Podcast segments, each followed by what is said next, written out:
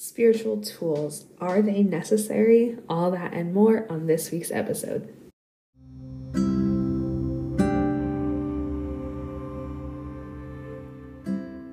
Oh, hey, loves, I'm Sade Clay, and this is Strategically Spiritual, a show where we spend a few minutes together each week deepening our connection to self, soul, and purpose.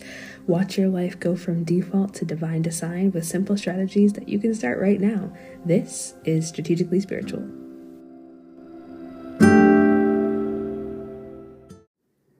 Start this last episode of the season by saying I am truly so happy and grateful that you spend time with me each week. I know that you can vote and use your time in any way that you choose. And I know that your time is your precious, valuable commodity that you can't get back.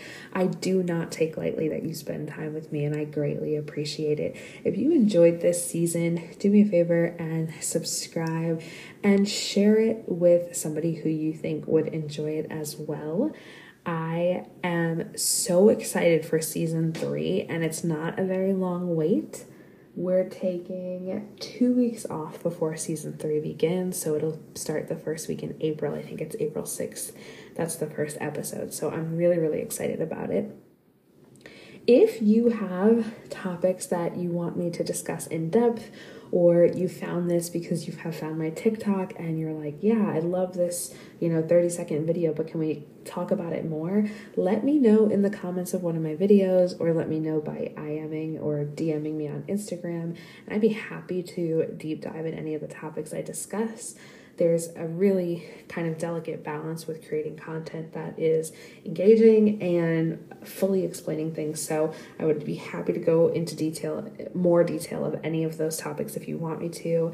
Let me know. This show is for you, and I want you to get the most out of it we see them, we see other people with them, we think we want to use them, we may or may not be sure how. So, today I want to talk about spiritual tools, the ones that I think are necessary and the ones that I think aren't.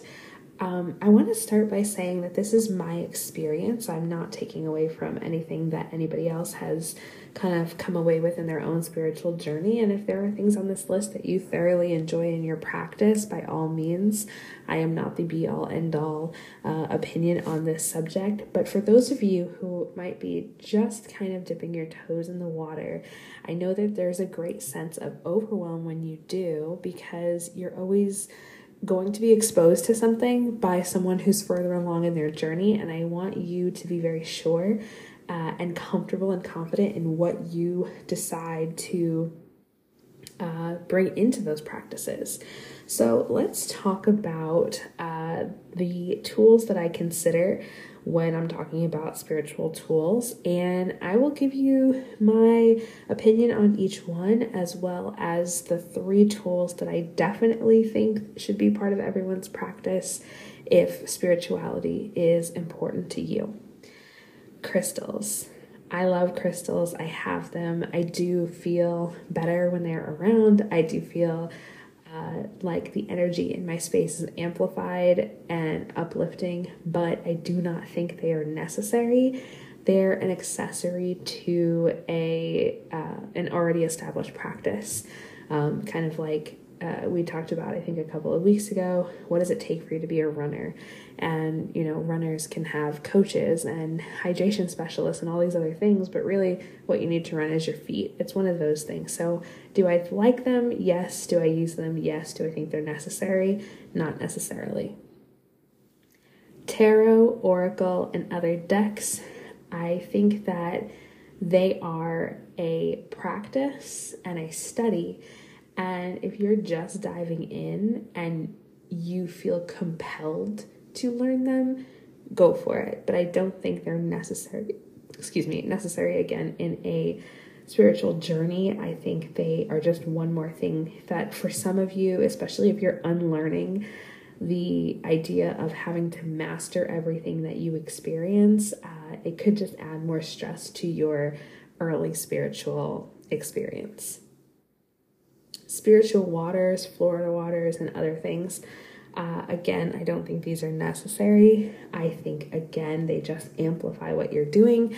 And if you like them and you know why you're using them and how you're using them, and it just brings some intentionality to your practice, go for it. But again, I don't think they're uh, super necessary. I personally don't use them, but I do know other people who do and swear by them. Um, pendulums. I think, again, uh, if you, I, I, have mixed feelings about these ones, honestly. Um, if you uh, kind of were brought into the idea of having a spiritual awakening and that person happened to use a pendulum, I think you might find benefit in it. I've also read a lot about how much your energy influences the pen- pendulum, especially when you're new to it. So I don't necessarily think it's a very accurate thing to use at the beginning of your spiritual journey, but again, whatever makes sense to you. Incense, sage, palo santo, candles, essential oils. I think these are uh, beautiful. I love the smells of them. And these to me are more, again, about intentionality. So use them uh, if you choose. But again, I just want you to be very comfortable uh, and exploratory when you begin this this journey this experience. There's not one set of rules. It's not one size fits all. So if they make sense in your practice use them. But if not don't worry about it. Uh, same thing with salt cinnamon and spices if they make sense in your practice. Cool. But i also want to be clear that there are so many things that can be done and there are so many tools and tricks and tips and things like that that can be used to amplify what you're doing, but it doesn't change the intention behind what you're doing. And so, where I would love to see you start is with the following three affirmations. I want you to get really clear on who you are and what you're about and how you show up in this existence in this version of you. Intentions, what you're doing, but why you're doing them, right? Like if I say I'm going to do self care, and then my self care day consists of me racing around to three or four appointments that are really just beauty maintenance, and I'm like, oh, I have to get here, I have to get there, it's no longer part of my spiritual practice to feel better about myself. Now, all of these things there's nothing wrong with.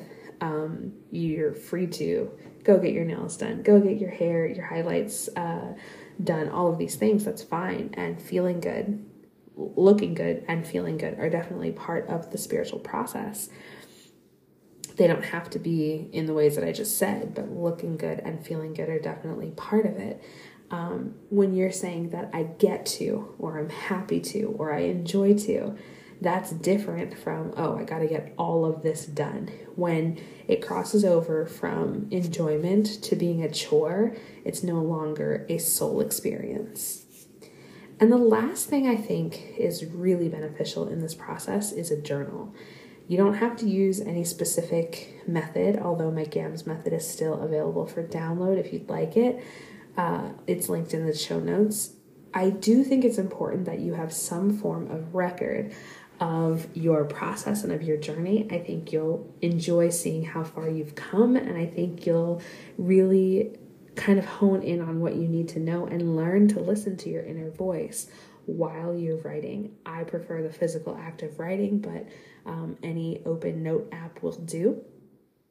But those are the spiritual tools that I use affirmations, intentions, and journaling those are the three that I stand by. Again, the others I feel like are icing and sprinkles on top of the spiritual cake, so to speak.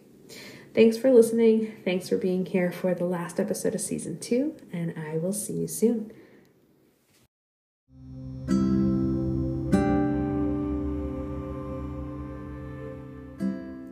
I hope you like this episode. To connect with me and other listeners, check out the Strategically Spiritual Facebook page.